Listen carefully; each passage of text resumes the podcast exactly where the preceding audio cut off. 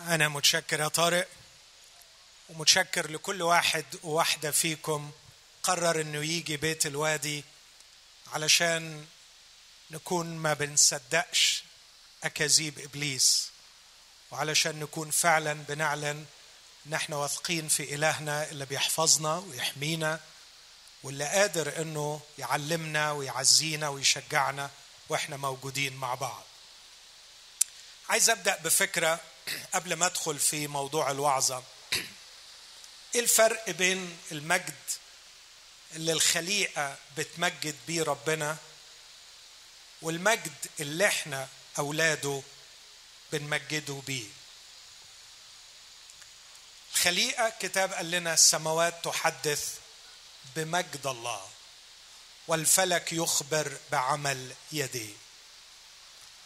بعض علماء الكوزمولوجي بيرسموا لنا صور أعتقد إنها مرسومة بالكمبيوتر عن حركة الكواكب وبيقولوا لنا إنها بتعمل أشكال ورقصات غاية في الإبداع. وكمان بتعمل أصوات أعتقد إنها بتطلع أروع مزيكا. الخليقة بتمجد الله لكن إحنا كمان أولاد الله بنمجده. أعتقد إن الفرق بين المجد اللي الخليقة المادية بتمجد بيه ربنا والمجد اللي إحنا بنمجد بيه ربنا فرق بيعتمد على كلمة واحدة. الخليقة بتقدم مجد مادي بيعلن قدرة الله. إحنا بنقدم وبن مجد الله مش في أشياء مادية لكن مجد شخصية الله في شخصياتنا. إحنا مش بنقدم ما أعتقدش إن إحنا عندنا أصوات مهما كانت جميلة أحلى من أصوات ممكن ربنا يكون بيسمعها من حركة الكواكب ومن أغاني الملائكه لكن إحنا عندنا إمكانية أخرى أن نظهر مجد الله في شخصياتنا. كل شخصية منكم ممكن الله ينحت فيها جمال يفوق الإدراك. وبعد ما ينحت المجال اللي يحل فيه يسكن في الشخصية دي ويبين جمال ما يخطرش على بال. فكرة one thing السنة دي إن ربنا يسكن فينا. ربنا يسكن فينا. فكر معايا في الكلمة دي. لما نقول ربنا يسكن فينا انت بتتكلم عن شخص هيسكن في شخصيات. لو الشخصيات بتاعتنا مشوهة مكركبة بايظة عمرها ما هتكون قادرة إنها تستوعب السكنة الإلهية وإظهار المجد الإلهي.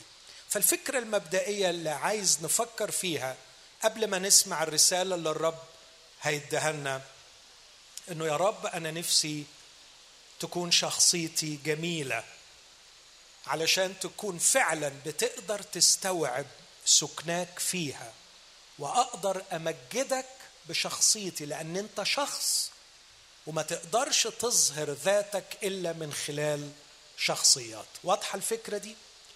علشان ربنا يعمل العمل العظيم ده ويسكن فينا فعلا كان لازم من عمل الفداء كان لازم صليب وقيامة يسوع المسيح. وخلينا أفكركم بحاجة معظمكم عارفها. أعظم قصة خلاص في العهد القديم بترمز وبتعلمنا قصة الخلاص بتاعتنا ربنا لما خلص شعب إسرائيل من عبودية أرض مصر أول ما طلعهم قال لموسى حاجة جميلة في البرية قال له عايزك تكلم كل واحد من بني إسرائيل وتقول لهم يقدموا لي تقدمة وسماله 15 حاجة ربنا طالبها بالاسم ذهب فضة نحاس حديد أنسجة من كتان طلب منه 15 مادة. ليه؟ قال له يا موسى عايزهم يعملوا لي مسكن لكي أسكن في وسطهم. أنا مشتاق أسكن بينكم. الناس اللي اتفدوا وتمتعوا بالخلاص شهوة قلب ربنا إن هو يسكن فيهم ويسكن بينهم. وآخر منظر هنشوفه في سفر الرؤيا بيقول هوذا مسكن الله مع الناس هو سيسكن معهم هم يكونون له شعبا وهو يكون لهم الها. فالقصة قصة سكن الله وسطينا كان علشان تتم لازم من عمل الفداء وده اللي عمله يسوع المسيح من أجلنا. مات وقام علشان يهيئنا لسكن الله فينا. بس قبل ما يروح للصليب ويموت في الليلة اللي أسلم فيها كلمهم كتير عن حاجة جميلة هي اللي هتكلم عنها الليلة دي عن علاقة عهدية بينه وبينهم. هدخل معاكم في عهد أو بالحري بلغة أدق الله ناوي يدخل معاكم في علاقة عهدية. يبقى في عهد بينه وبينكم. وبسبب العهد ده هتقدروا تكونوا مسكن لله. يكبر لغاية ما يبقى الهيكل الأبدي اللي بيظهر مجد الله إلى أبد الآبدين. أنا الليلة دي هكلمكم عن العهد وعن إله هذا العهد. وعن الوسيط اللي بيتمم هذا العهد اللي هو يسوع المسيح. وبعد كده في بقية الأيام هنسمع عن الصليب وعن القيامة إزاي ربنا بيتمم الفكر العظيم ده إنه يسكن فينا ونكون نحن مكان راحته وإحنا المجال اللي بيعكس مجده.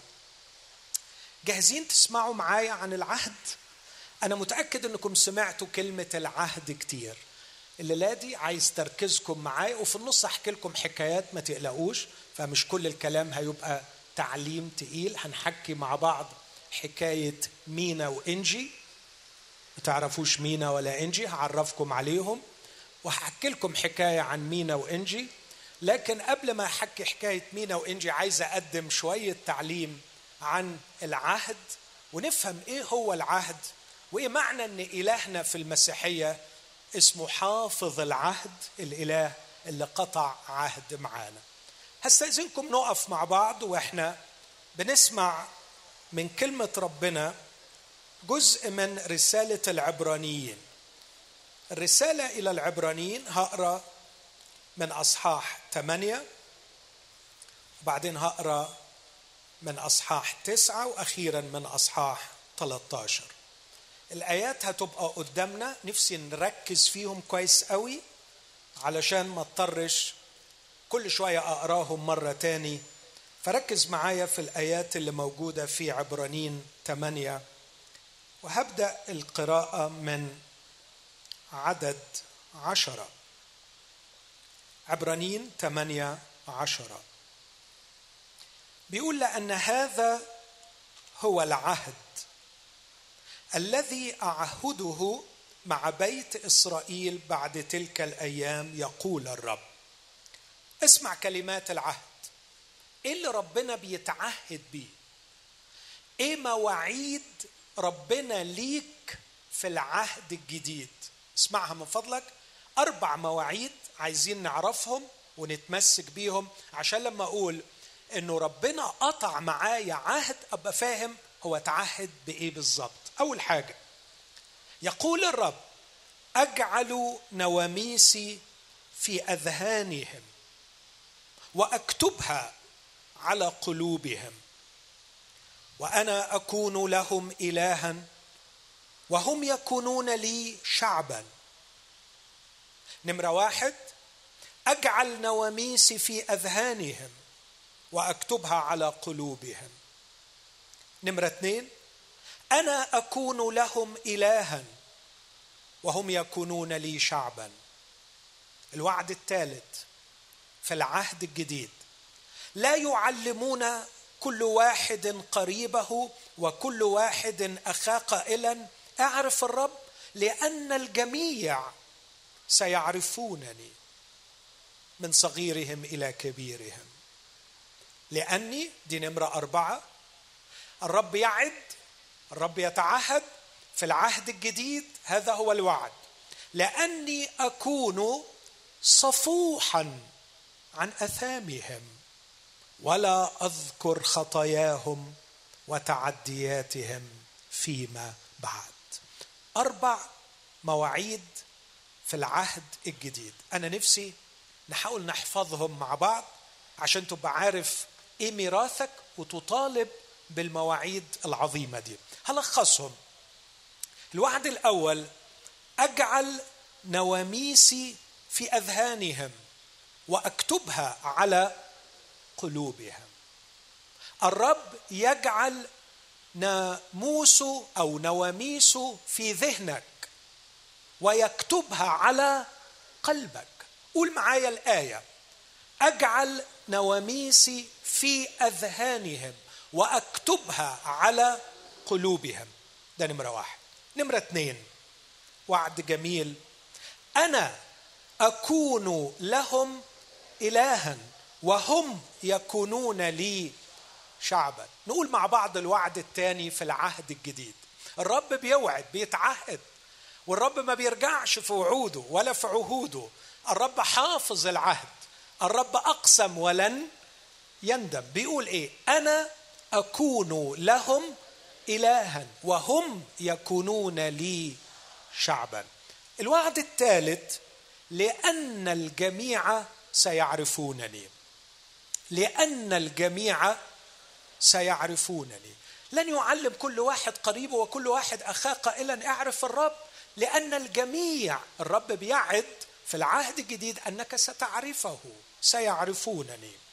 الأمر الرابع خلونا نقول الوعد الثالث مع بعض لأن الجميع سيعرفونني. الوعد الرابع لأني أكون صفوحا عن أثامهم ولا أذكر خطاياهم وتعدياتهم فيما بعد. وعود كبيرة حاجات عظيمة هنفهم معناها دلوقتي لكن هتخلينا نسأل سؤال ونقول يا ترى ربنا هيعمل الحاجات دي فينا إزاي؟ عندنا واحد اسمه وسيط العهد الجديد. ضامن العهد الجديد. دول لقبين من ألقاب يسوع.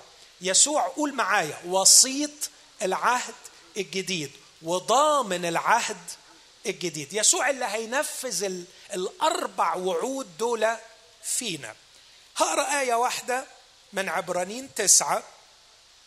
هقرأ عدد 15 من عبرانين تسعة علشان بس تتأكد إن في وسيط للعهد. يقول عبرانين تسعة 15 ولأجل هذا هو هو مين؟ يسوع. ولأجل هذا هو وسيط عهد جديد لكي يكون المدعوون. الليلة أنا هقدم الدعوة للدخول في هذا العهد. لكي يكون المدعوون إذ صار موت يسوع مات. لفداء التعديات كل تعدي أنت عملته يسوع عمل فداء لأجله. في العهد الأول كسرت نواميس الله الأخلاقية. لكي يكون المدعوون ينالون وعد الميراث الأبدي. وعد الميراث الأبدي في هذه الأربع وعود اللي إحنا قريناهم وصدقناهم. لكن ما تنساش إنه في واحد هينفذ العهد اسمه وسيط العهد الجديد. آخر حاجة هقراها من نفس الرسالة أصحاح 13 ونفسي هي الآيات بتطلع ولا ما بتطلعش؟ بتطلع؟ طيب اقروا معايا الآيات دي علشان أنا شايف إن دي تسبحة ممكن نكون بنسبحها مع بعض. عبرانيين 13 عدد 20 عبرانيين 13 20 وإله السلام. الذي أقام من الأموات. راعي الخراف العظيم ربنا يسوع. بدم العهد الأبدي. ليكملكم في كل عمل صالح. لتصنعوا مشيئته عاملا فيكم ما يرضي أمامه بيسوع المسيح الذي له المجد إلى أبد الآبدين. أمين. العبارة دي تستاهل إنها تتحفظ فأرجوكم نكررها مع بعض تاني وحاول إنك تحفظها معايا. بيتكلم فيها عن إله العهد. الله إلهنا حافظ العهد قطع معانا عهد بس عارف إن إحنا ضعفة وغلابة وما نقدرش نعمل حاجة. فاسمه إله السلام اللي أقام من الأموات لينا راعي الخراف العظيم علشان يكملنا في كل عمل صالح علشان نستمتع ببركات هذا العهد. فنقول الآية مع بعض. وإله السلام الذي أقام من الأموات راعي الخراف العظيم ربنا يسوع بدم العهد الأبدي. ليكملكم يسوع يكملكم في كل عمل صالح لتصنعوا مشيئته عاملا فيكم ما يرضي أمامه بيسوع المسيح الذي له المجد إلى أبد الآبدين. آمين. هذه هي كلمة الرب وكل شعب الرب يقول شكرا للرب لأجل هذه الكلمة. وإحنا واقفين خلينا نشكره ونقول يا رب إحنا مفتوحين علشان تعلمنا كلامك وتقدم لنا دعوتك الليلة إن إحنا ندخل في العهد الأبدي اللي أنت قطعته على نفسك عشان تباركنا. صلي إنه الليلة تكون ليلة تغيير في فكرك وليلة فهم جديد لربنا وحب جديد ليه وبداية جديدة لحياتك. صلي إنك تكوني حقيقية الليلة وتكون حقيقي. وصلي يقول له يا رب أنا مش عايز أطلع من بيت الوادي الليلة دي وأنا مروح بإني يعني خدت كده nice time مع الناس وقت لطيف. لكن أنا فعلا تعبان ومشتاق أتغير. أنا جاي لك يا يسوع ومشتاق أتغير. وعندي إيمان الليلة ان روحك وحقك في كلامك. يغيروني.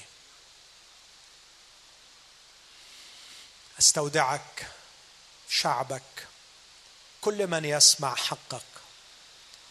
أستودعك نفسي لتعطني كلاما عند افتتاح الفم. لكي لا أشوه صورتك بل يعمل روحك ويبرز جمالك. فيختارك الليل كثيرون من شتى بقاع الأرض يرون فيك الحبيب والمخلص ويقبلونك أيها السيد. في اسم يسوع يا أبي. آمين. آمين. تفضلوا استريحوا. في الليلة اللي يسوع رايح فيها الصليب يحط الأساس لبناء المسكن لإيجاد الحجارة الحية اللي هم إحنا. علشان الله يسكن فينا يسوع كان حاضر في ذهنه قوي العهد. يسوع وهو بيصلي في البستان يسوع وهو بيعمل عشاء الرب في الليلة التي أسلم فيها يسوع وهو بيغسل أرجل التلاميذ. كان حاضر في ذهنه قوي أن الله أبيه هو إله العهد اللي بيدعو كثيرين للدخول في عهد أبدي قطعه الله على نفسه ويريد أن يمتع أولاده بالبركات الكثيرة.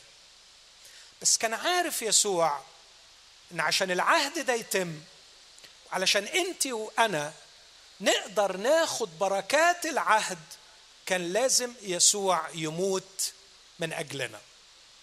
علشان كده قال وهو بيقدم لهم الكأس في عشاء الرب. أعتقد معظمكم فاكرين. هذه الكأس هي العهد الجديد بدمي. اصنعوا هذا كلما شربتم لذكري. كل ما تشربوا الكأس. تذكروا أني سفكت دمي بحب واختيار بطواعية كاملة مني لكي ما يستطيع إله العهد أن يمتعكم بكل المواعيد التي تعهد بأن يعطيها لكم. إله العهد نوى إنه يدينا مواعيد ويباركنا هقول عنهم كلام أكتر بعد شوية. بس إحنا خطاط وفي مشكلة بيننا وبين ربنا. كان لازم يجي وسيط العهد يرفع العائق ويشق الحجاب ويمحو الخطايا ويعمل حل لمشكلة أثامنا لكي يستطيع إله العهد أن يباركنا ويمتعنا بكل المواعيد اللي تعهد انه هو يباركنا ويديها لنا. يمكن الصورة في سفر التكوين أصحاح 15 تصور الحكاية دي أفكركم بيها. ربنا في مرة بيقول إبراهيم إبراهيم لا تخف أنا ترسل لك أنا أجرك الكثير جدا إبراهيم كان صعبان عليه من ربنا قال له ماذا تعطيني وأنا ماضي عقيم كل عطاياك اللي هتدهاني ملهاش لازمة لأن أنا ما عنديش عيال هياخدها العبد بتاعي. أنا زعلان لأنه ما عنديش بركات. ربنا قال له إبراهيم أنت عندك بركات كتير بس أنت مش واخد بالك. أنت ما تعرفش في قلبي قد إيه ليك. طب بص كده ارفع عينك للسماء. عد النجوم إذا استطعت. قال له ما أقدرش أعدها يا رب. قال له نسلك سيكون كنجوم السماء في الكثرة. أنا هباركك يا إبراهيم. وهدي لك بركات كتير جدا. وفي اليوم ده إبراهيم سأل ربنا سؤال قال له طب بماذا أعلم أني أرثها؟ إزاي أعرف؟ فربنا وراله رؤية غريبة جدا. وقع عليه سبات ونام وفي الليلة دي الرب قطع العهد مع إبراهيم. وراله الحيوانات اللي قطعها نصين ودي كانت الطريقة في قطع العهد. وبعدين لقي تنور نار إلهنا الذي هو نار آكلة يجتاز بين القطع بس بيجتاز لوحده. إبراهيم ما بيعديش معاه. إبراهيم فاق من الرؤية دي. عنده يقين إنه الله قطع العهد بنفسه على نفسه وإنه كل اللي هيعمله إبراهيم إنه بالإيمان هيستقبل مواعيد هذا العهد. نفس الفكرة أنا بشوفها في صليب يسوع المسيح. أنا ما كنتش هناك لكن يسوع المسيح بالنيابة عني كان على الصليب هناك. أنا ما كنتش أقدر أهيأ نفسي لبركات العهد. يسوع المسيح مات وغسلني من خطاياي بدمه علشان يخليني أهلا للاستمتاع ببركات العهد. أنا ما أقدرش أعمل حاجة أديها لربنا علشان ربنا يديني بركات العهد اللي هشرحها بعد شوية. يسوع المسيح عمل بالنيابة عني كل شيء على الصليب ويسوع هو وسيط هذا العهد وضامن هذا العهد ولأني اغتسلت بدم يسوع ولأني ارتبطت بيسوع يسوع يجلب لي بالإيمان مواعيد قطعها الله على نفسه تعهد الله بنفسه أن يعملها معي. في ضوء الفكرة دي نفسي أسأل سؤال لما بقول كلمة عهد إيه اللي بيجي لمخك؟ إيه اللي بيجي لذهنك؟ إيه اللي بيجي لذهنك لما بقول كلمة عهد؟ واحد هيقطع أو هيعمل عهد مع واحد تاني إيه معنى كلمة عهد؟ فكر معايا في الكلمة دي فكرتوا فكر في كلمة عهد إيه الكلمات اللي جات لذهنك كنت أحب إنه يكون في فرصة أتواصل معاكم بس مش قادر عشان العدد كبير ولأنه النور في عينيه مش شايفكم للأسف. لكن شايف ابتسامات جميلة ووجوه حلوة. ف لكن خلوني أقول اللي أنا فاهمه من كلمة عهد. لما بقول انه واحد بيقطع عهد مع حد أقدر أفهم إنه عايز يدخل في علاقة مع هذا الشخص صح؟ موافقين على الفكرة دي؟ عايز يقيم أه أسمع منكم علاقة مع هذا الشخص. الفكرة الثانية واحد بيعمل عهد مع واحد أعتقد إنه فيها فكرة الالتزام إنه مش ناوي بس يدخل في علاقة لكن ناوي يعمل إيه؟ ها؟ يلتزم كوميتمنت هيكون ملتزم بالعلاقة دي لكن كمان بفكر في فكرة ثالثه إن هو بيحترم حرية إرادة الشخص اللي هيدخل معاه في عهد لو أنا عندي شوية حاجات عايز اديها للشخص دي للشخص ده وما يلزمنيش إذا كان يوافق ولا ما يوافقش ما أنا هديهم له غصبا عنه خلاص لكن كوني بقول له تعالى نعمل عهد أنا برغب إنه هو يقبل. عشان كده هنا قرينا يقول ليكون المدعوون. فالله يدعو للدخول في العهد لكي تنال البركات وليس يفرض بركاته علينا بدون حرية اختيارنا. ففكرة العهد فكرة فيها شخصين الاثنين موافقين على الدخول في العهد. مش واحد بيملي على الآخر أشياء. لكن تقبل؟ تقبل إن إحنا نتعهد بكذا؟ تقبل إنك تدخل معايا في العهد؟ الفكرة الرابعة أنا بشوف إن فكرة العهد فيها شراكة فيها إسهام فيها شيء بيقدمه كل طرف للآخر. الكلام ده أعتقد إنه يمشي مع اتنين بيقطعوا عهد. لكن لما أفكر إنه الكتاب المقدس بيتكلم عشرات المرات عن الله باعتباره حافظ العهد ده بيخليني أسأل سؤال وأقول ما هي ركز معي السؤال ده مهم قوي ما هي صورة الله الحقيقية في المسيحية؟ الله في المسيحية إله العهد. وده يعني بالنسبة لي الأربع كلمات اللي قلتهم. أول حاجة يعني أن الله في المسيحية ليس الإله المنعزل. هناك الذي يرسل أوامر ويملي وصايا وما على البشر إلا أن ينفذوا. لكن إله العهد الله في المسيحية إله يريد أن يدخل في علاقة علاقة عهدية علاقة عهدية حبية مع البشر. ممكن الفكرة دي بس نقعد نفكر فيها طول الاجتماع. الله في إيماننا المسيحي ليس الإله المنعزل لكنه الإله العلاقاتي القائم في علاقة مع ذاته في ثالوثه من الأزل وإلى الأبد رغب في ملء الزمان أن يشركنا في علاقة عهدية معه. فهو إله لا يحب العزلة لا يحب الانفصال عن البشر لكن يريد أن يدخل في علاقة.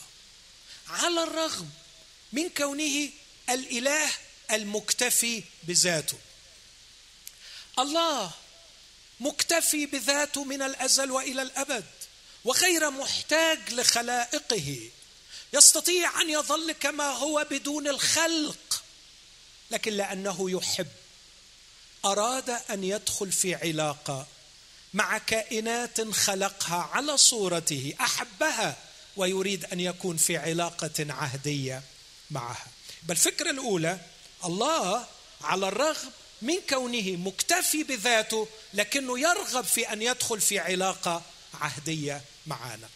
الأمر الثاني الله كلي السلطان في المسيحية لكنه يحترم حرية إرادة الإنسان.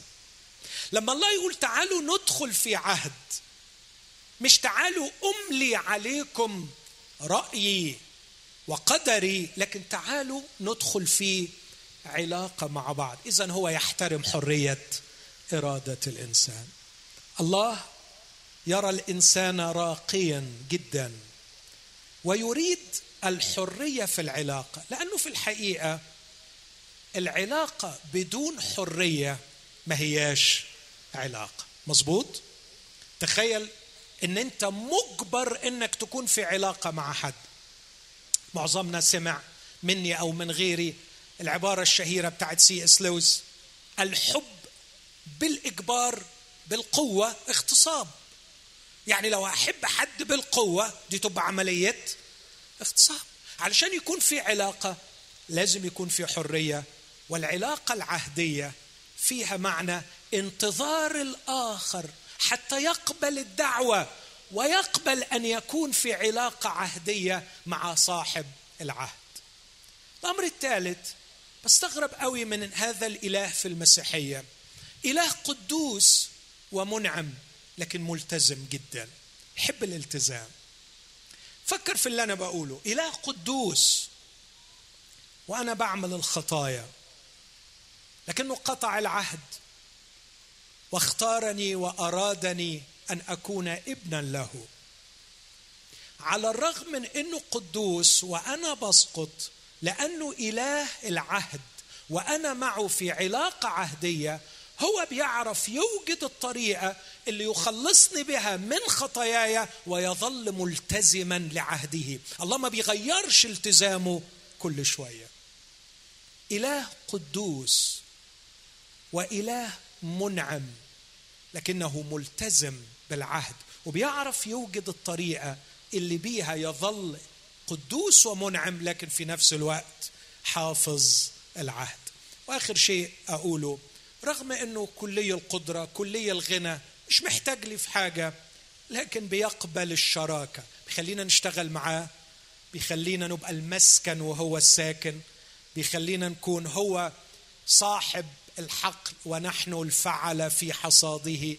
هو صاحب الكرم لكن يقول لكل واحد فينا يا ابني اذهب اليوم اعمل في كرمي. يقبل شراكتنا معه. هذه صورة الله الحقيقية في المسيحية التي تصورها العلاقة العهدية. لكن انقل بسرعة للفكرة الثانية الله إله العهد في المسيحية. قرر إنه يدخل في عهد معانا. والعهد ده بيتضمن أربع بركات لينا. والبركات دي إحنا ما نقدرش نجيبها وربنا ما يقدرش يدلقها علينا كده وإحنا ناخدها وخلاص. محتاجين وسيط بيننا وبينه هذا الوسيط هو يسوع المسيح اسمه وسيط العهد الجديد وضامن العهد الجديد عشان يخلينا نقدر نستمتع بالمواعيد الأربعة. إيه هم المواعيد الأربعة؟ فاكرينهم؟ هقولهم تاني بسرعة شديدة. الرب بيقول لكل واحدة ولكل واحد هجعل نواميسي في ذهنك وأكتبها على قلبك. إيه معناها؟ أخلاق. أخلاق عالية. موراليتي رقي أخلاقي. بس اسمعني اسمعني في النقطة دي. مهمة جدا. الفرق بين العهد القديم والعهد الجديد.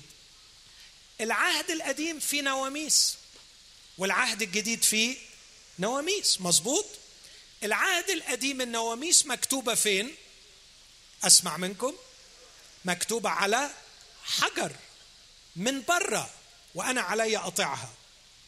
النواميس في العهد الجديد مكتوبة فين؟ في قلبي من جوه. اسمعوني يا شباب من فضلكم. روعة المسيحية في العهد الجديد أنها تجعل الأخلاق شيئا ينبع من الداخل وليست شيئا يفرض من الخارج. فكر في الفكرة دي. أخلاقي في المسيحية مش قوائم حلال وحرام. تملى علي تفرض علي. لكن الأخلاق في العهد الجديد إله العهد بيوعد ويسوع وسيط العهد بينفذ ويسوع ضامن العهد هيضمن إنه يتمم إنه أخلاقي تكون شيء نابع من داخلي وليس شيئا يفرض علي من الخارج. كل إنسان محترم بيصارع وبيتمرر لأنه نفسه يتمم نواميس بتفرض عليه من بره العهد بالوعد في المسيحية أن الله يجعل نواميسه الأخلاقية أسمى الشرائع الأخلاقية. ليست شيئا يفرض عليك من الخارج لكن شيء ينبع من الداخل. تبقى بتعمل حاجة وإنت فرحان. بتعملها وإنت فرحان. بتبقى رافض الخطية وإنت مش شاعر إنك محروم. بتبقى طبيعتك الجديدة. في معجزة أخلاقية حدثت في داخلك وليست شريعة أخلاقية أعطيت لك. على فكرة حمورابي إدى المصريين شريعة أو إدى عفوا العراقيين شريعة وغيرهم أمن حطب كان عنده شريعة؟ ناس كثيرة على مر الزمان كتبت شرائع أخلاقية راقية لكن المشكلة ما كانتش نقص شرايع لكن كانت نقص قوة على طاعة هذه الشرائع. رسول بولس يسجل الخبرة المؤلمة في روميا أصحاح سبعة بيقول على فكرة أنا ما كانش ناقصني لستة بالحلال والحرام كنت عارفها كنت عارفها. وكنت مبسوط بيها وموافق عليها. بس كل ما أجي أنفذها ألاقي روحي مش قادر. كل ما أريد أن أفعل الحسنى أجد الشر حاضر عندي. اسمع لست أفعل الصالح الذي أريده بل الشر الذي لست اريد إياه أفعل. أنا محتاج معجزة أخلاقية تجعل الشريعة الأخلاقية الراقية. ليست شيئا يفرض علي من الخارج لكن يكتب في قلبي وينبع من الداخل. كم واحد مشتاق للمعجزة دي النهارده؟ يا سلام نفسك بجد تبقى اخلاقيا راقي؟ نفسك تبقى حلوة اخلاقيا؟ نفسك فعلا تبقى أخلاقك سامية راقية؟ نفسك ما تجرحش حد ونفسك لما تتجرح من حد تعرف تتصرف صح. نفسك عينك تكون ما بتجرحش وودنك بتعرف تتعامل مع الإساءة اللي بتجرح نفسك تتصرف بإبداع وجمال في كل موقف. إذا كنت تشتاق إلى الأخلاق الراقية أنت تحتاج لمعجزة إلهية. لقد ثبت على مر آلاف السنين أن الممنوع مرغوب وأن كل ما تضع للناس شرائع من الخارج أنت تتحداهم لكي يفعلوا عكسها. بولس قال كده في روميا سبعة اسمع قال قبلما جاءت الوصية كنت أنا عائشا لكن لما جاءت الوصية عاشت الخطية فمت أنا. فوجدت الوصية التي هي للحياة هي نفسها لي للموت. قبل ما تيجي الوصية لا تشتهي ما كنتش بشتهي. بس تعرف أول ما قريت لا تشتهي لقيت نفسي بعمل إيه؟ ها؟ نفسي أشتهي. إيه ده؟ في مشكلة في تشوه حصل في داخلي. خلاني أتعامل مع الوصية المفروضة من الخارج مع الشريعة الإلهية المفروضة من الخارج أتعامل معها بطريقة عكسية بحيث إني أشتهي عكسها تماما. العهد الجديد بيقول في معجزة هتحصل. هللويا. إنه مش هيجيب لنا لستة حرام وحلال. إنه مش هيجيب لي شوية قوانين من بره. في الناموس في العهد القديم 643 وصية. ويقول لهم من أخطأ في واحدة صار مجرما في الكل. في العهد الجديد يكتب الشريعة في قلبك ويجعل نواميسه في ذهنك. فمن خلال الشركة والعلاقة مع الخالق تبدع في الأخلاق وتعمل ما يريده الله في كل موقف يختلف عن الآخر بدون العودة إلى لست وأحط حاجة بين قوسين. طول ما في لست من بره أنت محتاج حد يفتيلك لأنه مرات كتيرة ما بتبقاش فاهم الليسته فكل ما تيجي تتصرف أنت محتاج حد يعمل إيه؟ ها؟ يفسر لك الليسته وتحتاج كشك هنا وكشك هنا وكشك هنا علشان تروح تسأل وتقول أعمل إيه في دي وأعمل إيه في دي وأعمل إيه في دي وأعمل إيه في دي. لكن روعة العهد وأول وعد في العهد يجعل نواميسك في ذهنك ويكتب شريعته على قلبي. الوعد الثاني اسمع. الوعد الأول مختص بالموراليتي مختص بالأخلاق. الوعد الثاني مختص بحاجة تاني خالص بالهوية. إيه مسألة الهوية دي؟ هنتفلسف؟ لا مش هتفلسف. استنى عليا لما أحكي حكاية مينا وإنجي. هتعرف إنه الهوية دي قضية مهمة قوي أكون لهم الها وهم يكونون لي شعبا. واو. مين أنا؟ مين أنا؟ أنا من شعبه. مين أنا؟ أنا لي إله عظيم في السماء. أنا ابنه وأنا من شعبه. هذه هي هويتي. كل الباقي إضافات. حلوة؟ بشكر ربنا من أجلها. شكلي علمي شهادتي عيلتي مواهبي خدمتي كله بشكر ربنا من أجله لكن مستحيل أقبل على نفسي أموت ولا أقبل على نفسي. إن واحدة منهم هي اللي تديني هويتي. بشكر ربنا من أجل عيلتي. بشكر ربنا من أجل علمي. بشكر ربنا من أجل خدمتي. لكني لا أستمد هويتي من أي شيء من هذه العطايا الإلهية. لكني أستمد هويتي من وعد في العهد ربنا قرره ويسوع نفذه وضامن لي إلى الأبد أكون لهم إلها وهم يكونون لي شعبا. أنا لي وهو لي. هذه هي هويتي. هاجي للنقطة دي بعد شوية. الوعد الثالث في العهد. بيقول ومش هخليهم متشحتفين كل واحد يعرف التاني أو يشجع التاني ويقول له روح اعرف الرب لأن الجميع سيعرفونني. إخوتي أبنائي وبناتي الحبايب خصوصا اللي قاعدين ورا أتمنى إنكم تكونوا مركزين معايا. المعرفة في الكتاب المقدس لا تتكلم عن intellectual knowledge يعني معرفة ذهنية. لكن تتكلم عن علاقة حميمة. من أول صفحات الكتاب المقدس لما يقول وعرف آدم امرأته. ما يقصدش ابدا إنه يعني قابلها الصبح في الجنة. صباح الخير. مين حضرتك؟ قالت له أنا اسمي حواء. حضرتك مين؟ قال لها أنا اسمي آدم. nice to meet you nice to know you مش كده اطلاقا. الموضوع أكبر من كده كتير. عرفها دخل معه في علاقة حميمة.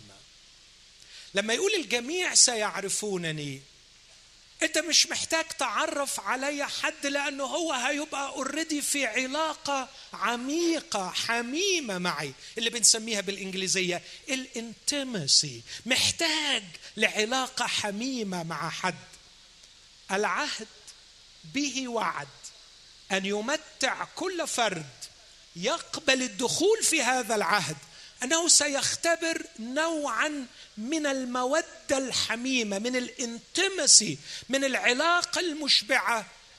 مش مع إنسان لكن مع الله. الله بيقول الجميع سيعرفونني لاحظ ما بيقولش الجميع سيؤمنون بي. عايزك تميز ما بين الاثنين من الممكن أن تؤمن بالله من الخليقة. لكن مستحيل أن تعرف شخصية الله بدون يسوع المسيح. لأن يسوع المسيح قال من رآني فقد رأى الآب. لو عرفتموني لعرفتم أبي. الله الآب لا يعرف وبالتالي لا يعشق ولا يحب ولا يدهش ولا يبهر ولا يجعلني أفيض سبحا وحبا وانبهارا بجماله بعيدا عن الشخص الذي كشف جمال الله كلمة الله وروحه الذي صار بشرا لكي يعلن لنا من هو الله.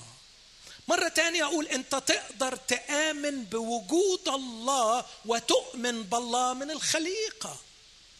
لكن ما تقدرش تعرف شخصية الله صفات الله عواطف الله أخلاق الله. انجاز لي أن أقول بدون الكلمة الذي صار جسدا وحل بيننا ورأينا مجده رأينا مجده يعني شفنا حقيقته. وبالتالي نقدر ندخل في علاقة حميمة معه. الوعد الرابع أكون صفوحا عن أثامهم. ممكن نردد الآية دي؟ أكون صفوحا عن أثامهم ولا أذكر خطاياهم وتعدياتهم فيما بعد. الوعد في العهد. الله يقطع عهدا وبيقدم لك دعوة تدخل العهد ده الليلة. هيقدم لك الدعوة. وأنا بالنيابة عنه هقدمها لك الدعوة. إنك تدخل علشان تملك الأربع مواعيد العظيمة دي. أنا عايز أقول أربعة دايما وعايز أعمل كده بس مش قادر أعمل كده. فأعمل كده ها؟ الأربع مواعيد دول ربنا بيقدمهم لك. آخر وعد فيهم ربنا بيقول إنه هيعمل إيه؟ ها؟ أسمع منكم. أكون صفوحا. يعني إيه صفوحا؟ يعني يغفر. يغفر الخطايا. البعض بيتصور إنه غفران الخطايا معناه يلا روح خلاص. خلاص روح. عارفين لما عيل يغلب أمه ولغاية ما يزهقها وبعدين تقول له أنا زعلانة منك؟ فكل اللي عمله يجي يقول لها إيه؟ سوري أنا غلطت. فتقول له إيه؟ ها؟ يلا روح خلاص.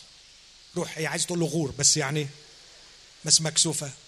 في البعض بيتصور إنه الغفران إنه ربنا يعني يقول لي خلاص روح روح روح زهقتني قاعد تصرخ وتقول سامحني سامحني يلا سامحتك ما تورينيش وشك تاني. يلا روح. لا. لا الغفران في المسيحية حاجة أعمق من كده. عشان كده الكلمة الصفح يمكن ما تكفيش فالروح القدس بيستعمل كلمة تبرير كلمة أقوى ومصالحة كلمة أقوى وأقوى. لأنه الغفران في المسيحية إن الله بياخدك وبيعمل جواك تغيير معين عشان المرارة اللي في قلبك وشعورك بالذنب اللي مخليك مستخبي منه يروح فتتفك. وتتحرر. وعشان كده في العهد الجديد يقول أرسل أو أنادي للمأسورين بالإطلاق وأرسل المنسحقين في الحرية. كلمة المأسورين أنادي لهم بالإطلاق. الإطلاق هي الغفران. نفس كلمة الغفران. فلما يقول أكون صفوحا عن أثامهم معناها أنه هيعمل فيك معجزة شفاء نفسي وروحي في الداخل بحيث يفكك ويغيرك ويطلعك حر أرسل المنسحقين في الحرية. لكن الأربع حاجات دول تتصور رغم أنهم مواعيد عظمى وثمينة كلهم علشان يوصلونا لبداية رحلة بديعة وجميلة اللي قرينا عنها في عبرانيين أصحاح 13 في عبرانيين 13 بيقول طب وبعدين؟ أنا تعهدت ووعدت إني أديهم الأربع عطايا دول. مين يقدر ينفذ فيهم ويتمم ليهم المواعيد دي؟ على طول برز يسوع المسيح بكل الحب لينا يقول ها أنا ذا ارسلني. وجاء يسوع المسيح وسيط للعهد لكي يتمم لنا ويضمن لنا بركات ومواعيد العهد. عشان كده بولس الكاتب العبرانيين يقول عنه صار يسوع ضامنا ضامنا لعهد أعظم قد تثبت على مواعيد أفضل أو عهد أفضل قد تثبت على مواعيد أعظم. فقال عنه في عبرانيين 13 إن إله السلام أقام من الأموات راعي الخراف العظيم ربنا يسوع بدم العهد الأبدي. يعني تحت مظلة إنه رشك بدم العهد الأبدي. أصبح يسوع اللي قام من الأموات ملتزم.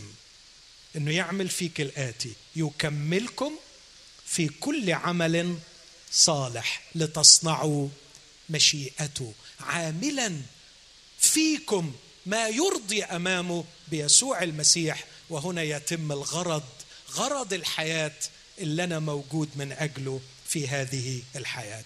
لو أنا رجعت معاكم الكلام ده وحاولت ألخصه في خمس كلمات هقول أخلاق هوية identity علاقة حميمة intimacy لكن كمان في شفاء healing من جوه من خلال الغفران وأخيرا في غرض purpose بيتم من خلال استمتاعي بالمواعيد. حد في اللي بيسمعني النهارده فرق معاه الخمس حاجات دول؟ حد فارق معاه من اللي قاعدين بيشاهدوني أو بيسمعوني؟ يبقى عندي أخلاق حلوة؟ يبقى عندي هوية واضحة؟ يبقى عندي علاقة حميمة مع حد ثابت ما بيتغيرش؟ يبقى عندي شفاء داخلي يبقى عندي غرض بعيش من أجله. والخمس حاجات دول في حد ضامن لي انه يوم ما اقصر أو أتهز فيهم يفكست بسرعة ويصلح ويرجعني. في حد فرق معاه الخمس بركات دي؟ أنا خايف يكون في حد يقول يا عمي لا أنا أنا بس يشوف لي شغلانة. أو يشفي لي الكلية اللي عمالة تزن عليا. أو يشوف لي عريس كويس. أو يجيب لي فيزا أطلع من البلد الغلب اللي أنا فيها دي. أو يحل لي المشكلة اللي يا عم خلي البركات دي ليك. أنا بس يعمل لي شوية الحاجات الصغيرين للأسف الشديد النظرة دي نظرة تافهة سطحية زعلش مني كمان لما أقول لا مش هقول أحسن. ممكن تشوف لك إله غير الإله بتاعنا ده اللي أقدر أقول. وعلى فكرة على فكرة إبليس بيعرف يعمل الحاجات دي. إبليس بيعرف يعملها كويس. إبليس بيعرف يدي فلوس. واحيانا بيدي نجاح. في يوم من الأيام كان في واحد شرير اسمه هامان. كان كل الناس الأمنة بيتنسي حقها. وهامان المتكبر الشرير عمال يترقى. إبليس بيعرف يدي الحاجات دي. بس أنا الليلة بدعوكي وبدعوك إن إحنا نكون أرقى شوية. ونفكر في المواعيد العظمى والثمينة. فكر إنه ربنا عايز لك شيء لا يخطر على البال. أكثر جدا مما نطلب أو نفتك طب فكر معايا كده. إيه قيمة إن يبقى عندك كل الفلوس اللي تحلم بيها وما عندكش أخلاق؟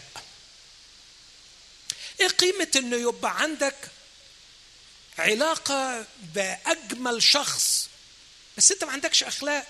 وكمان وكمان ما عندكش هوية واضحة فبتاخد هويتك من الشخص ده بحيث لو الشخص ده حرام اتخلى عنك في يوم من الأيام ضاعت هويتك اتحطمت تدور على العلاج النفسي وتدخل في اكتئاب ويمكن تفكر في الانتحار.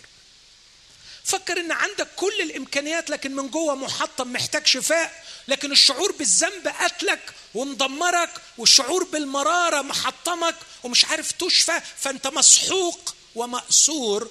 أنت محتاج أنادي للمأسورين بالإطلاق وأرسل المنسحقين في الحرية. فكر إيه قيمة إن عندك جسد زي الحصان بس انت من جوه سطحي وتافه وغير ناضج وعمال تعك الدنيا في كل علاقة بتدخل فيها. ربنا بيوعدنا بمواعيد أعظم في العهد الجديد. العهد ده اسمه عهد سلام لأنه هيملاك بالسلام. العهد ده اسمه عهد جديد لأنه ما خطرش على بال حد قبل كده. العهد ده اسمه عهد أبدي لأن ليه شخص ضامن هو يسوع قام من الأموات بدم العهد الأبدي يقدر يكملنا في كل عمل صالح. لكن بفترض إن في حد مش مقتنع إنه هو ده احتياجه للمواعيد الأربعة دول. فعشان كده هضطر أحكي حكاية حكاية مين؟ دي أعلى حاجة سمعتها منكم لغاية دلوقتي. أحكي حكاية مينا. مينا شاب مسيحي جميل الشكل رياضي الجسم من أسرة مسيحية.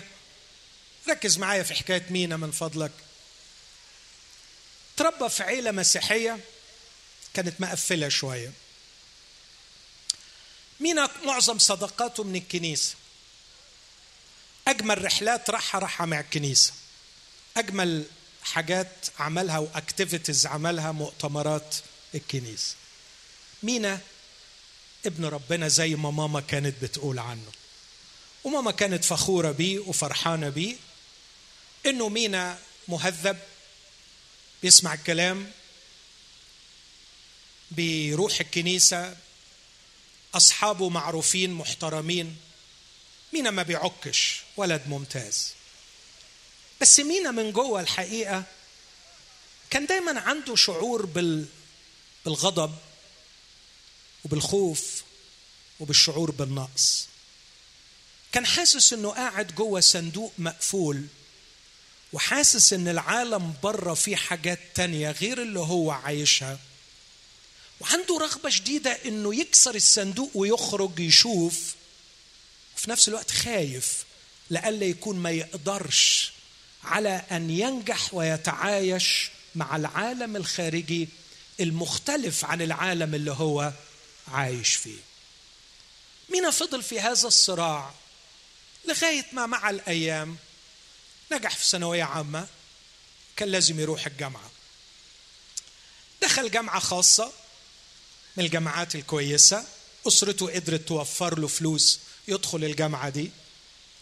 وفي أول سنة غصبا عنه ابتدى مينا يرى هذا العالم الآخر اللي كان بيفكر فيه وهو محبوس جوه الصندوق بتاعه. ابتدى يشوف طلبة وابتدى يشوف شلل. حط خط تحت كلمة شلل. ابتدى يشوف مجموعات قاعدين مع بعض بيضحكوا مع بعض. بيتكلموا عن خروجة حصلت امبارح مع بعض. بيحبوا بعض. وتمنى مينا وحلم انه يكون واحد من المجموعات دي. فابتدى كده يتجسس الأرض يتحسس طريقه يقرب من المجموعة دي شوية ويقرب من المجموعة دي شوية ويقرب من المجموعة دي شوية. عايز يشوف نفسه هو بيفت فين في العالم ده. لأن كل مجموعة ليها شروطها. في مجموعات عالية قوي. ابتداء كده مثلا من جوتشي كورنر حد عارف فوق قوي. وفي حاجات كده واصلة لغاية غرز وسط البلد. وهو في بينهم يعني مجال كبير. مش عارف يروح هنا مش قادر. عايز يروح هنا مش قادر. واحد في صراع. في مجموعات عايزة لبس معين مش دايما مينا يقدر يجيبه. في مجموعات عايزة لغة معينة. وإزاي تظبط اللغة وحجم اللغة؟ لو اتكلمت إنجليزي كتير يقولوا عليك فرفور. ولو ما اتكلمتش إنجليزي خالص يقولوا عليك ضايع ومش جامد. فحالة حاجة غلب مش عارف يعمل إيه مش عارف يوزنها. جماعة دول شروطهم كتير علشان يقبلوني. والجماعة دول ممكن يودوني في داهية لو قبلوني. فضل مينا يصارع لغاية ما في النهاية ظبطت معاه في مجموعة في النص وتلزق فيهم وحس إنه هو أخيرا سيشفى من الشعور بالاغتراب وسيجد نفسه وهويته وسط هذه المجموعة. بس كان حس إن الثمن كبير. ودفعه. كان بيضحي وشهم وجدع. لكن كان عنده مشكلة إن العيلة ما كانتش موافقة على الانضمام للمجموعة دي. وكانت ماما كل اللي بتقوله بابا للأسف كان غايب طول الوقت. وماما كل حجتها والكارت الأحمر اللي بتلوح بيه ربنا هيزعل منك ربنا هيزعل منك. ربنا هيغضب عليك. وانت بطلت تروح الكنيسة وانت بقيت المجموعة دي أهم من الكنيسة. مينا في الآخر زهق. وقرر جواه إذا كان التدين هو اللي هيمنعني من إشباع رغبتي بالتواجد مع المجموعة دي أنا مش لازمني التدين. وهبطل أروح الكنيسة وقلب الكنيسة وناس الكنيسة وخرج من القصة دي كلها. بقي في داخله بيسخر من التدين وبقي يدخل على يعني الإنترنت علشان يشوف حاجات ضد التدين لكي يبرر لنفسه رفضه لوصايا أمه اللي عايزة تمنعه من الانتماء لهذه المجموعة. كنا وصلنا لآخر السنة في يوم ما ينساهوش يوم مؤلم. واقف معاهم ولقيهم بيتفقوا على خروجة وحتى ما خدوش بالهم انه هو واقف معاهم. اليوم ده كان أسود يوم في حياة مينا. عرف إنه طول السنة معاهم لكن خلصت السنة وهو ما بقاش منهم. جرحته جرح جامد ولما ابتدى بقى يراجع اكتشف بلاوي كتير. إن كان في كتير حاجات كتير بتحصل من وراه وإن المجموعة دي عمرها ما ضمته وجعلته واحد منهم. قضى اجازه الصيف محطم ودخل سنة تانية وهو مجروح. شعور عميق بالوحدة. وهو قاعد كده في كافيتيريا جوه الجامعة. شاف واحدة. وافتكر إنه كان شافها في الكنيسة زمان. وطلعت مين؟ برافو طلعت إنجي. راح ما قرب منها. وغالبا إنجي كانت بتعاني نفس القصة. فشعر أخيرا إن في حد بيحس بيه ويفهمه. وما أقولكش إيه اللي جرى في اليوم ده. روح مينا في مود تاني والدنيا ابتسمت والحياة حلوت وبأحلى مكان مينا يحب يروحه هو الجامعة وبقت أغلى نقطة في الكلية كلها هي النقطة دي. وبقي مينا طول الوقت بيقولوا لما بفكر إنك مش بتفكر إني بفكر فيك ولا ما بتفكر. عارفين الهجس ده ولا ما تعرف؟ ما تعرفوش. كويس إنكم ما تعرفوش. وبقي مينا طول الوقت بيفكر في إنجي ويزعل لما يفكر إن إنجي مش بتفكر فيه وعايش في الحلم ده وقرب منها قوي وكان يسمي ما حدث الحب. وأخيرا حبيت. مشاكل عمالة تزيد بينه وبين أمه ربنا عمال يرجع ورا ظهره الدين رفضه تماما.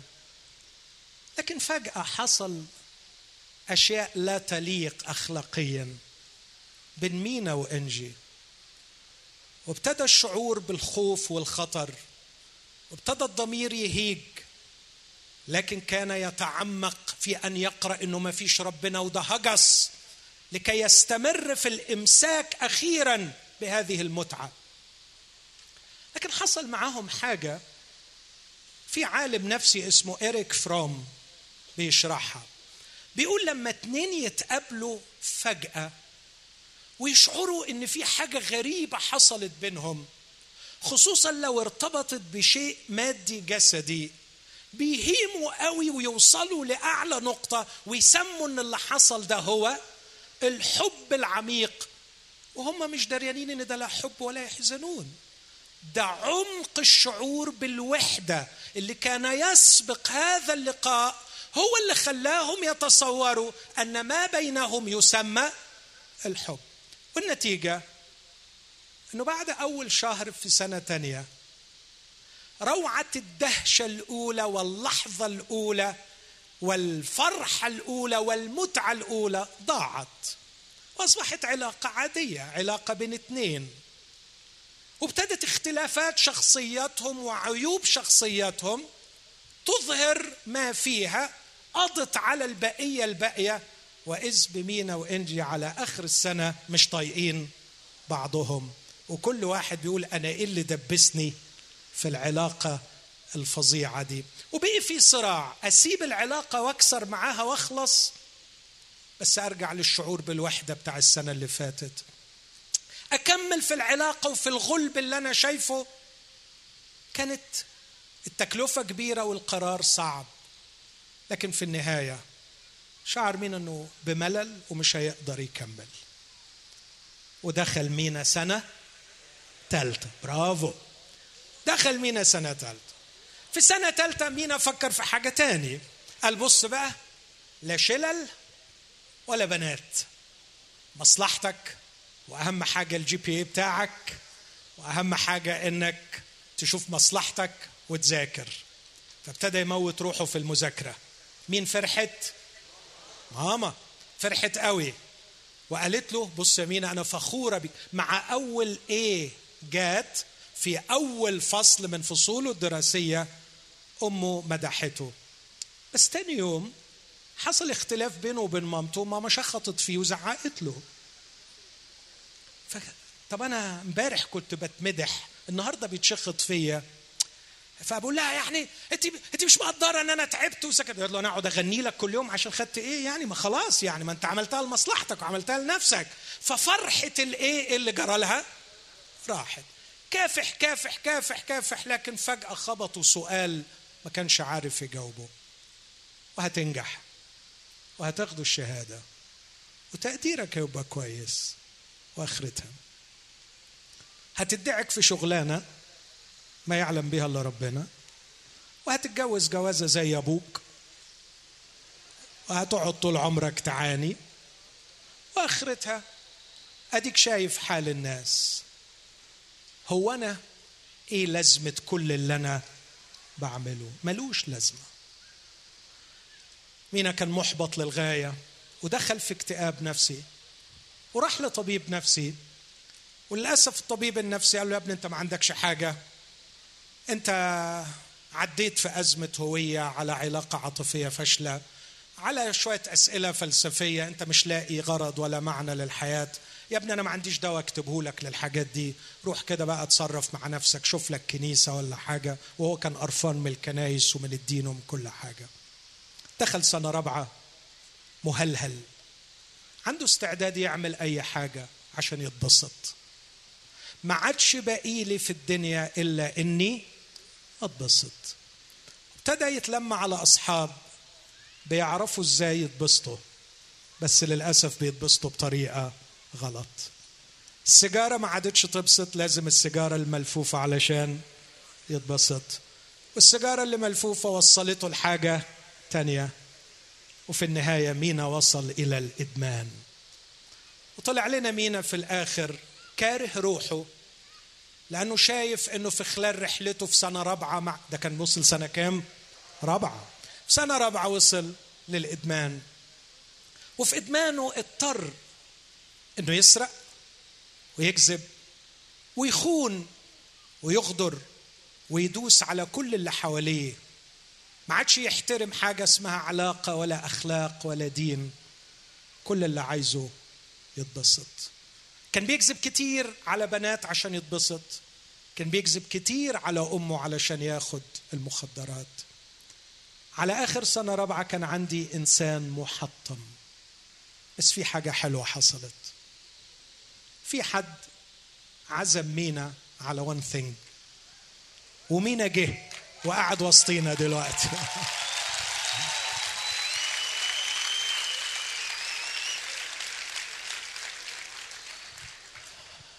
وبيسمع دلوقتي عن يسوع ضامن العهد.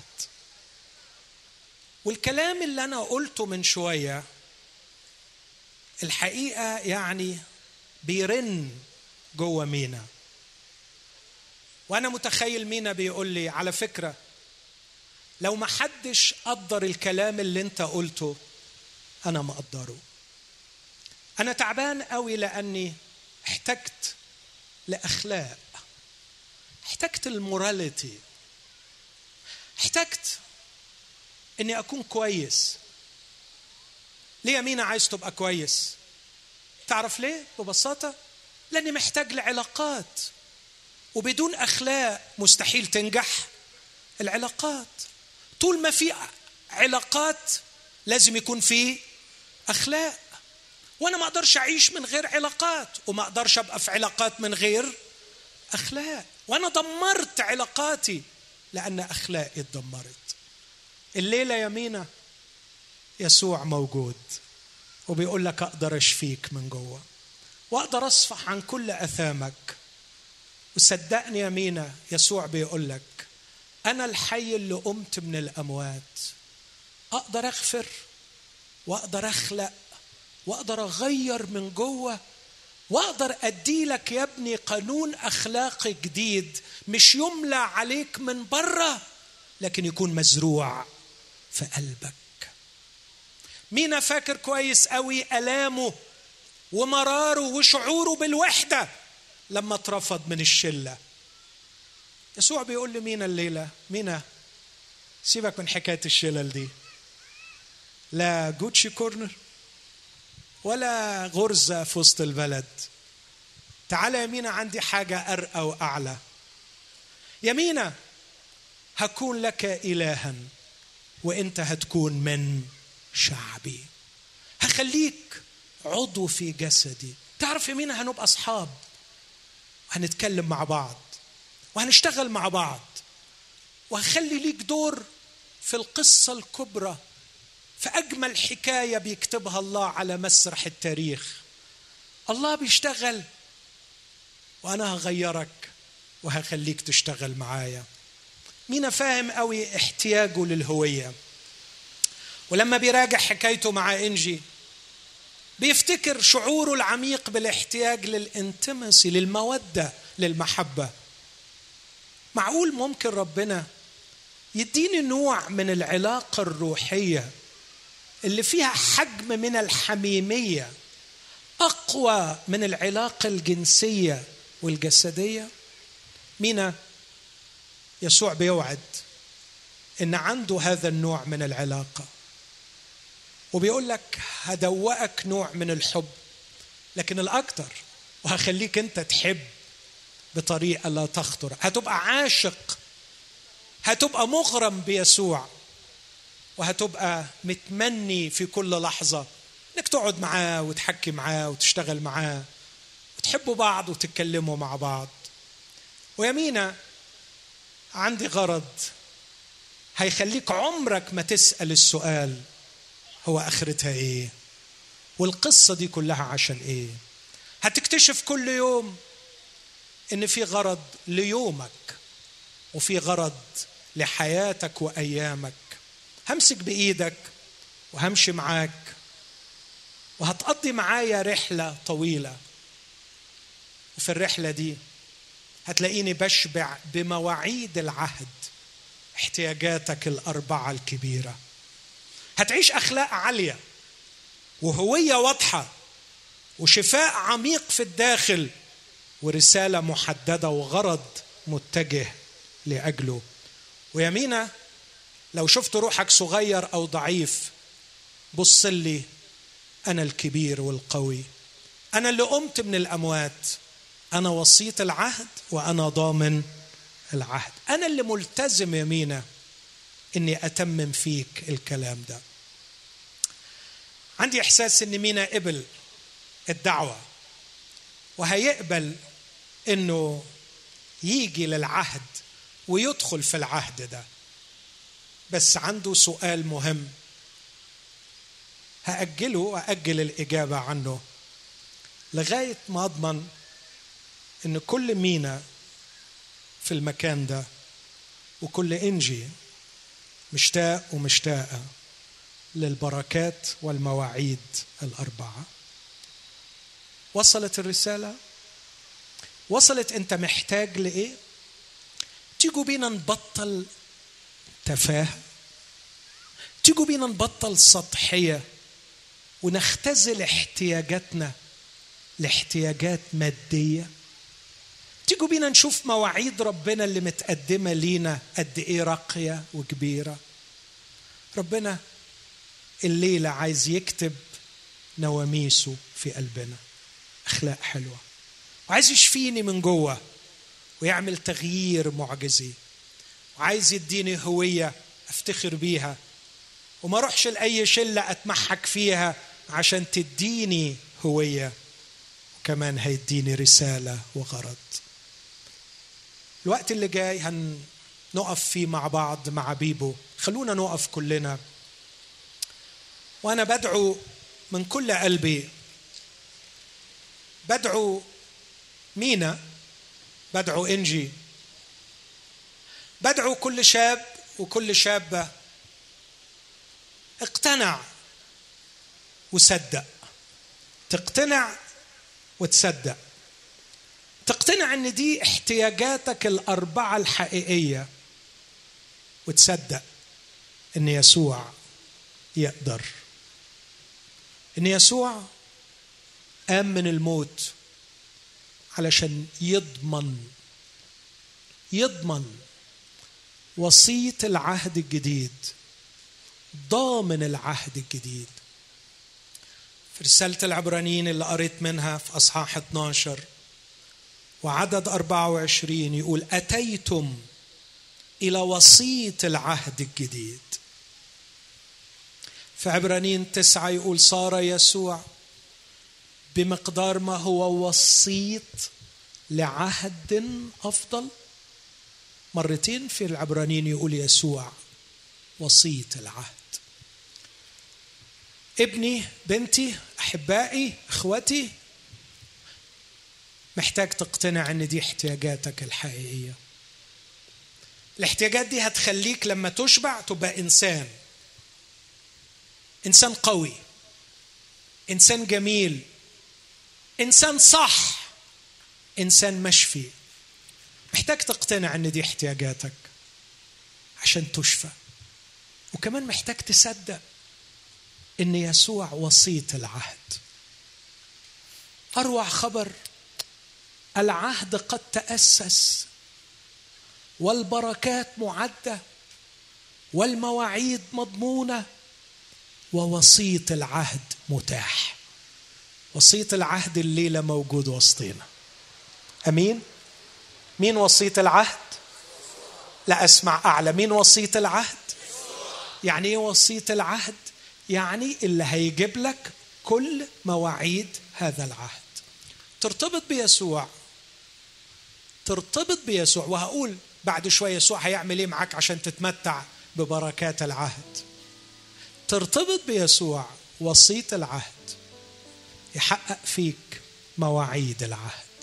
العهد الجديد عهد السلام العهد الأبدي عهد الراحة عهد السكنة معاه وهو فيا وأنا فيه. العهد الأبدي اللي هيضمن حياة رائعة إلى الأبد. هذا العهد له وسيط والوسيط موجود بيننا الآن. كلم مع الوسيط. أنا مش الوسيط. أنا لي الشرف أقدم لك الوسيط يسوع. بقول لك يسوع صاحب اليدين المثقوبة وصاحب الجنب المفتوح واقف وسطينا دلوقتي وبيعرض ويقول أكون صفوحا عن أثامهم. أجعل أجعل نواميسي في أذهانهم وأكتبها في قلوبهم. يسوع هيغفر؟ هيشفي هيربطك بيه هيعملك إنسان.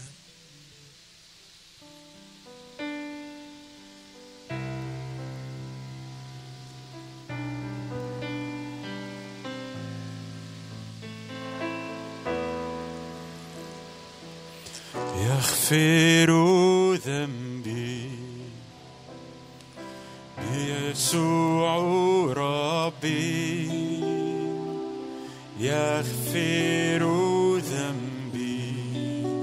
وحده اللي يقدر. يسوع ربي يغسلني ويطهر بدماء قلبي. يسوع نعم. يغسلني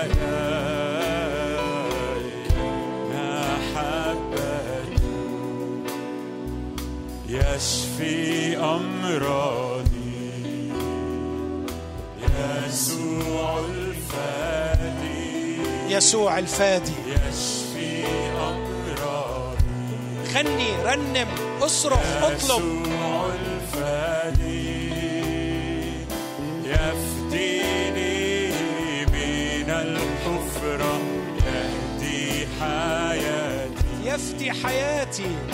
يفديني من الحفرة يهدي حياتي. يخلصني يخلصني.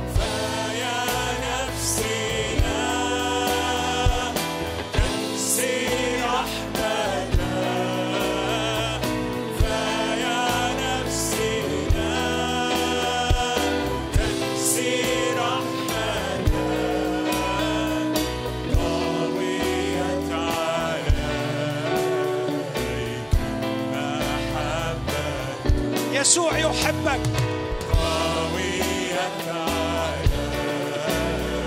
يدعوك باسمك.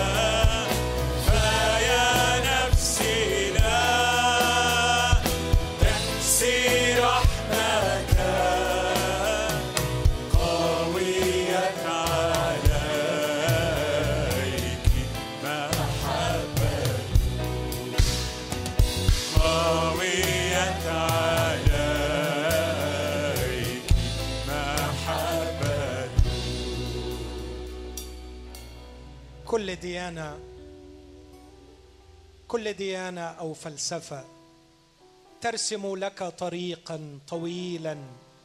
عليك أن تسير لكي تنجح.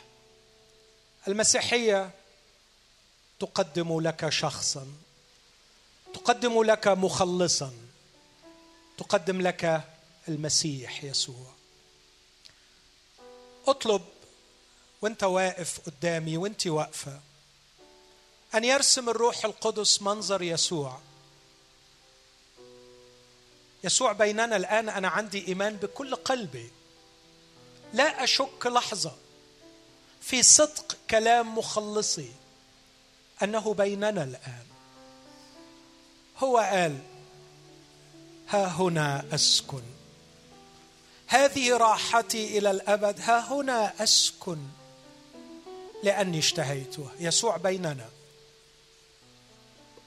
من فضلك أيها المكسور بكلم كل واحد مكسور بكلم كل واحدة تعبت شخبطت من جوه. بكلم كل مينا اتحطم وتعب وفشل. عايزك تشوف يسوع وهو نازل من الجبل وأبرص بيقول له إن أردت تقدر أن تطهرني. فمد يسوع يده ولمسه وقال أريد فاطهر عايزك تشوف يسوع وهو ينحني على الأرض ويصنع من التفل طينا ويطلع عيني الأعمى ويرسله ليغتسل ويعود بصيرا. يسوع الذي خلق البصيرة وفتح أعين العميان. يسوع الذي طهر البرص. يسوع الذي لمس النعش فأقام الميت. واقف جنبك واقف جنبك. بيقول لك ممكن تقبل الدعوة للعهد لكي يكون المدعوون ينالون ميراث الأبدي ينالون الميراث الأبدي. دعوة للدخول في العهد. من وسيط العهد وضامن العهد. وهو المسؤول إنه يتمم البركات الأربعة فيك الليلة. إذا قبلت تدخل في هذا العهد.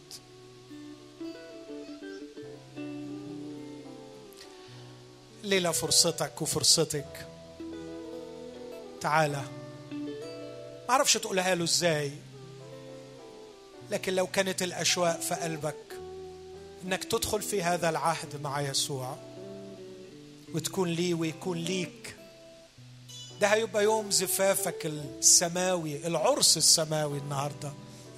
عندما تزف لهذا الحبيب يوم عرسي النهارده لما تدخل معاه في العهد ممهور بدم المسيح.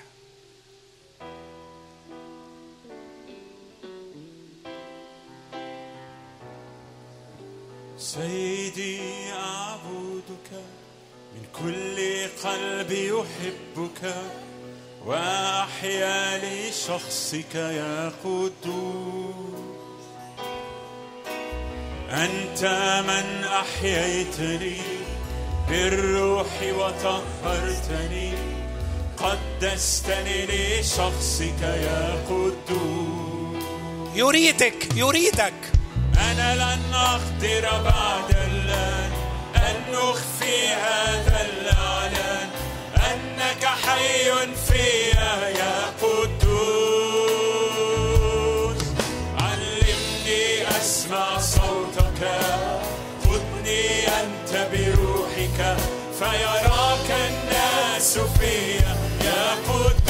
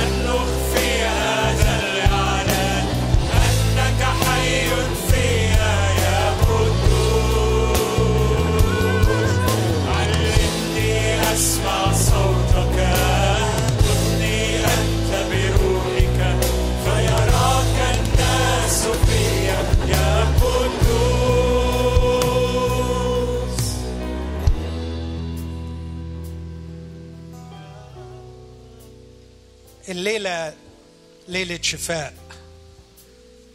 عندي يقين داخلي عميق إن في ناس هتروح مشفية الليلة.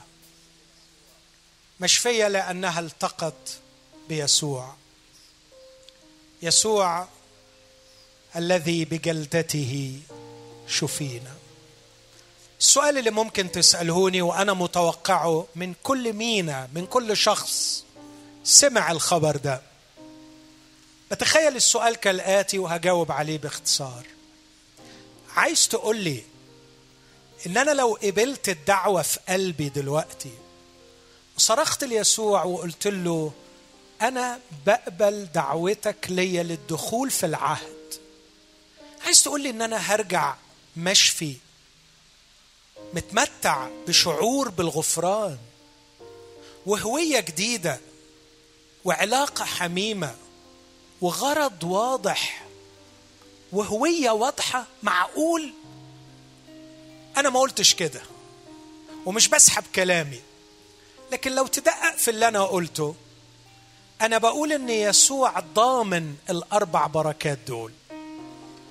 أنت مش هتاخدهم الليلة لكن هتاخد الشخص اللي يعرف يجيبهم ويحققهم. أنا الليلة بدعوك علشان ما تتصورش إنك هتطلع من القاعة دي شخص مختلف تماما اطلاقا اطلاقا. لكن هتطلع شخص عشت طول عمرك بدون يسوع وهتعيش عمرك اللي جاي مع يسوع. ويسوع وسيط العهد وضامن العهد هيصحبك في رحلة جميلة. مش جميلة في المناطق اللي هتدخل فيها. لكن جميلة في النتائج اللي هتتحقق بيها. هيمشي معاك رحلة عشان أكون أمين معاك. أحيانا هيضطر يدخل بيك في نار بس هيبقى معاك. وأحيانا هيدخل بيك في مية. تكاد تغرقك. بس ما تخافش مش هتغرق لأنك هتلاقيه معاك. وأحيانا هتدخل في حتت ضلمة. وكل الأبواب مقفلة. بس ما تخافش لأنه هيكون نورك وخلاصك. وأحيانا هيحوطوك الأعداء من كل جهة. لكن لن يتزعزع قلبك لأنه هيكون ممسك بيدك. الرحلة القادمة مع يسوع ليست رحلة سهلة لكن رحلة يتحقق فيها كل ما تعهد الله أن يعمله. يعطيني الأخلاق والهوية. يعطيني الشفاء والحميمية. يعطيني الغرض اللي هعيش من أجله. هتقابلك بعض المصاعب هقول لك عليها بعد شوية. لكن بس على الأقل نفسي تقتنع معايا. أنا مش بقدم لك الليلة بركات. أنا بقدم لك الشخص اللي يجيب البركات. أنا مش بقدم لك الليلة معجزة. أنا بقدم لك الشخص اللي هيقدر يعمل المعجزة. أنا مش بقدم لك الليلة طريقة لكن بقدم لك يسوع. الله تعهد ويسوع مستعد أن يتمم. دورك تلتصق بيسوع. وكل اللي انت محتاجه هو يسوع. أتمنى يمينة إني أكون واضح معاك. يمكن المشوار يطول حبتين. يمكن تجيلي بعد أسبوعين ثلاثة بتعيط. ومش هيكون عندي غير إجابة واحدة. يمينة في وان ثينج يوم الخميس أنت عملت حاجة. ثبت عينيك على يسوع. واللي هقوله لك كل يوم ثبت عينيك على يسوع. بص على يسوع. امسك في يسوع. مفيش قسيس ولا خادم يضمن بركات العهد ليك. ضامن العهد واحد وحيد هو يسوع. ثبت عينك عليه وهو ضامن يتمم العهد فيك. كل اللي أنا محتاجه هو هو انت أنت. يسوع. كل شهوة قلبي هي أنت.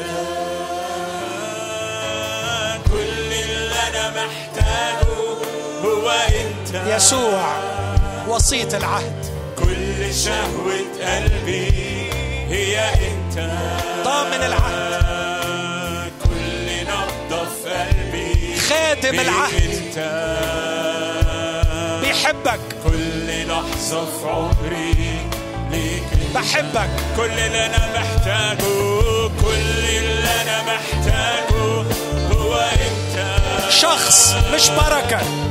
كل شهوة قلبي هي انت.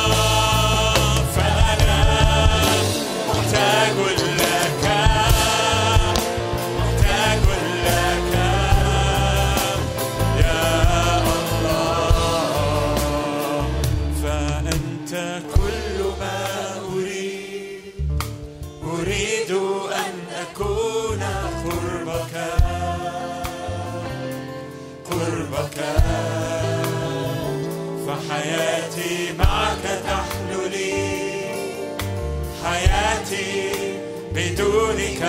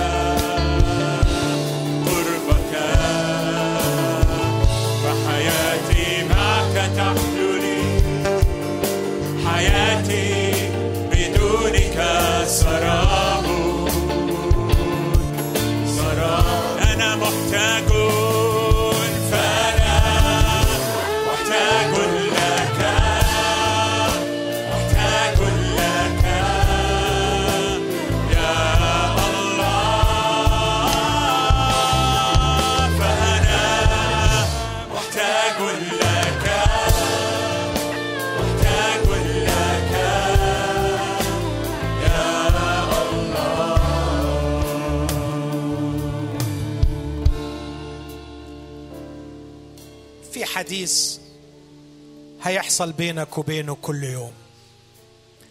لو انت حبيته بصدق ولو انت فعلا مشتاق على بركات العهد أكيد هتسأل يسوع وتقول له ماذا تريد مني؟ عايز مني إيه؟ معلش استحملني لما هقول لك على الخبر الصعب شوية لكنه حقيقي. يسوع هيقول لك بص حبيبي مش هطلب منك غير اللي أنا عملته معاك. أنا اديتك نفسي. وأنا لما كنت على الأرض ما كانش عندي مشغولية غير أنت. أنا ما عشتش حوالين نفسي. ولو أنا عشت حوالين نفسي ما كنتش أبقى وسيط العهد ولا ضامن العهد ولا كنا هنبقى في علاقة مع بعض. أنا بقيت مخلص لأني ما عشتش من أجل نفسي. مكتوب عني أخلى نفسه آخذا صورة. عبد. وانت حبيتني وأنا حبيتك وهنمشي مع بعض. لازم تتخلى عن نفسك. لازم توافق إنك ما تعيش من أجل نفسك. هيبقى صعب. مش صعب لأنه طلب مستحيل ابدا. ولا صعب لأنه طلب سخيف ابدا. ده قمة الرقي. صعب عشان حاجة واحدة. إنك اتبرمجت طول عمرك بتعيش من أجل نفسك. ما تتصدمش في نفسك لما تلاقي روحك عايش من أجل نفسك لأنك عشت طول عمرك بتدور حوالين نفسك. مش غريبة. بس الخبر الرائع إن يسوع الليلة هيمسك بإيدك وهيخلصك من نفسك. تعرف إيه هي الخطية؟ هي التمركز حوالين نفسك. ما بتفكرش في كل حاجة إلا نفسك. حتى لما بتفكر في الأخلاق علشان ترضى عن نفسك. لما فكرت تحب عشان تستعمل واحدة لأجل نفسك. لما فكرت في الشلة علشان تدي قيمة لنفسك. يسوع بيقول لك يا ابني الخطية دمرتك أفسدتك خلتك كائن ما بيعملش حاجة غير بيدور حوالين نفسه. بس حبيبك دلوقتي هو أعظم نموذج بذل نفسه وأسلم نفسه وأخلى نفسه وأعطى نفسه. وجي دورك يا حبيبي يا صديقي يا من دخلت معي في العهد إن نمشي مع بعض رحلة أخلصك فيها من الدوران حوالين نفسك. عشان كده هتبقى مؤلمة شوي. بس عايزك تفتكر اللي هقوله لك. في مواقف كتيرة غريبة هتحصل في حياتك. ملهاش تفسير غير إن يسوع بيوقفك بالقوة. بيوقفك بالقوة من استمرار الدوران حوالين نفسك. خليك ذكي. القطها بسرعة وابدأ بص عليه. وقول له همشي وراك. وهحمل صليبي وهتبعك. وهبطل أدور حوالين نفسي. بس من فضلك ما تنساش يا يسوع أنك وعدني بأربع حاجات. أنا عايز أبقى جميل من حقك وده مش دوران حوالين نفسك لأنه دي مواعيده. عايز أبقى الأخلاق اللي أنت وعدت بيها. تبقى مكتوبة وعايز الهوية وعايز الرسالة. اشفيني وامسك بإيدي. وكمل معايا رحلة العهد الأبدي. وهكذا يقول الرب راحمك أن عهد سلامه وإحسانه لن يزول عنك. حتى إن غلطت وإن سقطت سيقيمك سيقيمك حتى يتمم كل مواعيد العهد فيك ومعاك.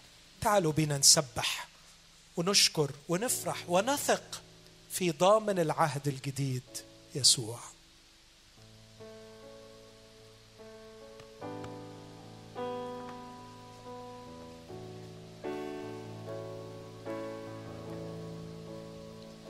بكلمتك خلقتني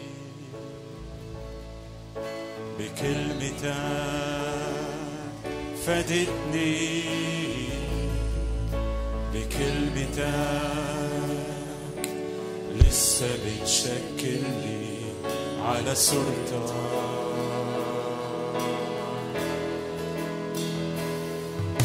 بكلمتك خلقتني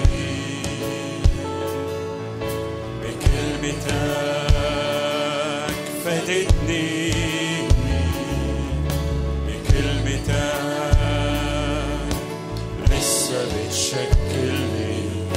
على صورتك انت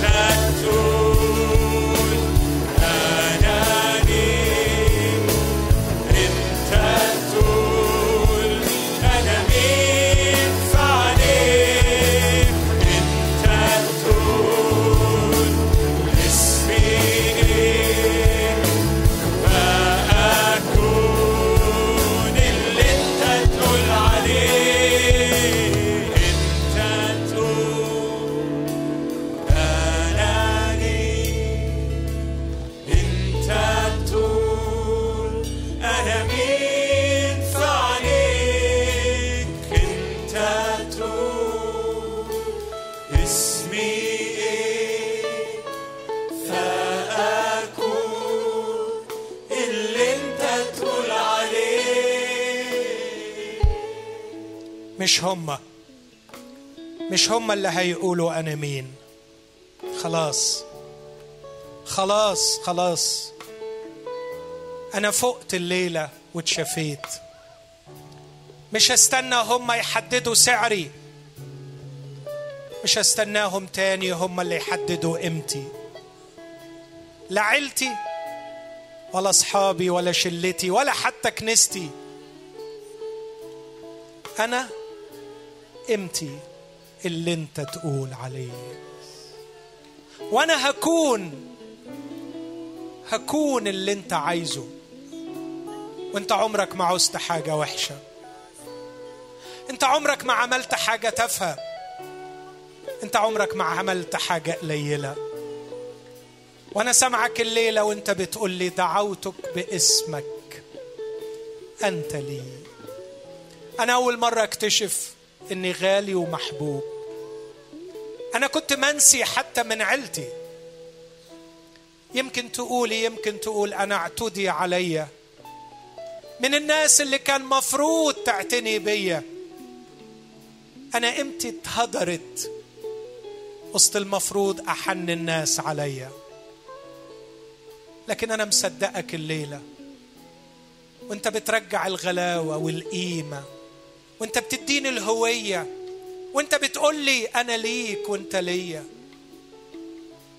أنا أنا همسك فيك يا يسوع. ومش هسيبك. ومتأكد حتى إن أنا خبت وسبتك. أنت مستحيل إنك تسيبني. أنت ضامن العهد. أنا مشتاق أسبحه معاكم. وأنا بقول له يلي مت بدالي. يلي رحت للصليب علشان تحط الأساس وعلشان تخليني ليك وعلشان تبقى أنت ليا. خلونا نفرح بيه وإحنا بنسبح له وبنهتف له.